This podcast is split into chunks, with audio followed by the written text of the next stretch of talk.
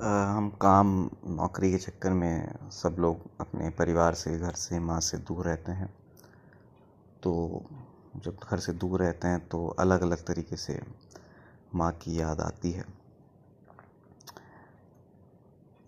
वैसे तो उनसे रोज़ सुबह शाम बात होती है, फिर भी उसके अलावा कुछ कुछ छोटी छोटी बातें हैं, जिनसे उनकी याद आ जाती है। तो एक दिन मैं उन वाक़ियों को कागज़ पर उतार लिया। वैसे वैसे तो हम कितने भी शब्द, वाक्य, कहानी, किस्से, उपन्यास लिख लें बट माँ की, का जो व्यक्तित्व है, उसको हम नहीं समेट सकते।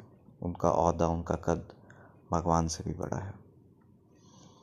मैं कविता को कोई कानून इसमें नहीं लगाया ये सिर्फ़ मेरे मन के भाव हैं, जो मैं अब आपके सामने प्रस्तुत करने वाला हूँ।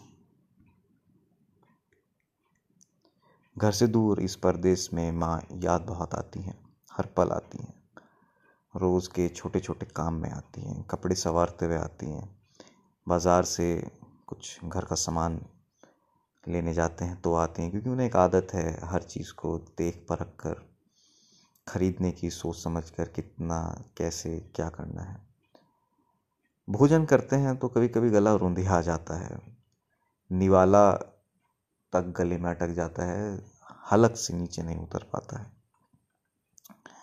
कभी कभी माँ और बहुत अलग तरीक़ों से याद आती है, जैसे टिफ़िन में बासी पराठा आता है तो माँ की याद आती कैसे वो शाम का बासी पराठा हमारे लिए संभाल के रखती थी कि अगले दिन हम मक्खन से खाएँ, जो कि हमें पसंद है। या दूध से हम मलाई की परत हटाते हैं तो याद आ जाती कैसे वो सुबह को उनकी आदत में शुमार है वो मलाई हटाना। सुबह सुबह को बादाम खाने की आदत है कभी कभी भूल जाते हैं तो लगता है, अरे यार, माँ होती हैं। तो बादाम भी खाना नहीं भूलती। या कपड़े प्रेस करते हैं तो उनकी वो तस्वीर हमारे सामने उभर आती है कि कैसे माँ कपड़ों को प्रेस करती थी। खिड़कियाँ देखते हैं तो कभी कभी उस पर धूल जमी रहती है। लगता है, अरे यार, मम्मी होती हैं तो वो कभी धूल जमने नहीं देखती, एकदम घर को साफ़ रखती हैं। खाना खाते हैं तो उसमें लगता है, अरे, चटनी होती तो अच्छा रहता। तो लगता है, यार, हम तो आलस कर गए, अगर माँ होती हैं तो कभी कभी, वो कभी भी हरी चटनी की कमी महसूस नहीं होने देती। या ऑफ़िस में कभी कभी या बाज़ार में कभी कभी कुछ छोटा बच्चा दिख जाता है तो माँ की याद आते हैं, उन्हें छोटे बच्चे बहुत पसंद हैं, उनके साथ बहुत प्यार से खेलती हैं। या रास्ते से गुज़र जाते हैं तो साड़ी की दुकान का बोर्ड दिखता है तो लगता है, अरे यार कभी माँ को हम साड़ी दिलाने भी नहीं ले जा पाए। अगली बार जाएँगे तो उनको बोलेंगे, चलिए मम्मी आपको साड़ी दिलाते हैं। या कहीं कहीं शादी का संगीत का ज़िक्र उठता है तो माँ की याद आती कि यार कैसे ये सब संगीत का सुन के उनके मन में उत्साह भर जाता है। घर में होता है, कभी पानी नहीं आता तो ये कमी हो जाती है। लगता है, अरे, मम्मी कैसे पानी भर के रखती थी, कभी ये कमी महसूस नहीं होने देती। या कहीं जाना होता है तो सामान पैक करते हैं तो उनकी याद आ जाती है कि वो कैसे हर बोलती थी कि, ये सामान को वैसे रखिए, ये सामान सर ले जाइए, दवाइयाँ ले जाइए, ये ले जाइए कि आपको रास्ते में कमी महसूस ना हो। शाम को कभी कभी निकल जाते हैं कि आइसक्रीम खाने तो कुल्फ़ी का फ़ोटो बोर्ड पे दिखता है तो माँ की याद आ जाती है। कभी कभी उनकी याद में ही मैं कुल्फ़ी खा लेता हूँ।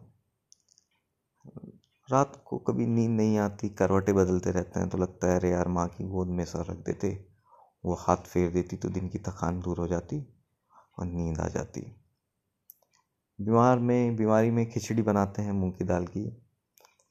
उन, हमारी मम्मी बनाती थी तो वो ख्याल में ही बुखार से उतर जाते हैं, खिचड़ी खाते खाते।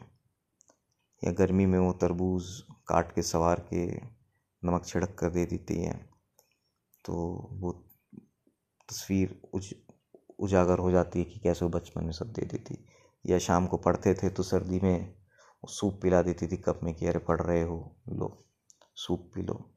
बारिश होती है, खिड़की से बूंदों टपकते देखते रहते हैं कि लगता है यार कोई पकौड़े बना के दे दे। माँ होती थी तो उनको बोलने की ज़रूरत नहीं पड़ती है, थी। वो एकदम पकौड़े की प्लेट सामने पेश कर देती थी। शाम को दफ्तर से आते हैं तो तार से कपड़े उतारते हैं तो उनकी याद आ जाती है कि अरे वो बोली थी, जाओ यार, कपड़े उतार लो या कभी कभी खुद उतार लाती थी। हाथ धोते हैं तो तौलिए से हाथ पूछते हैं, देखते हैं कि तौलिया गंदा है। लगता हो हो या माँ होती हैं। तो तौलिया पलट देती हैं, गंदा नहीं रहने देती।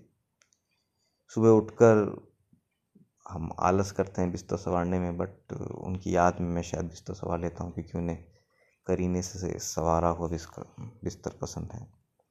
या कभी कभी जेब में गंदा रुमाल रखता हूँ तो लगता है माँ कभी ऐसा करने नहीं देती, वो साफ़ ही रखती हैं।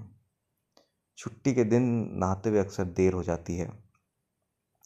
इसके लिए घर पे बहुत डांट पड़ती थी। उसका खौफ इतना है कि आज भी छुट्टी के दिन मैं देर से ही सही पर नहा ज़रूर लेता हूँ। आज मदर्स डे है। आज तो उनकी बुरी याद आएगी। धन्यवाद।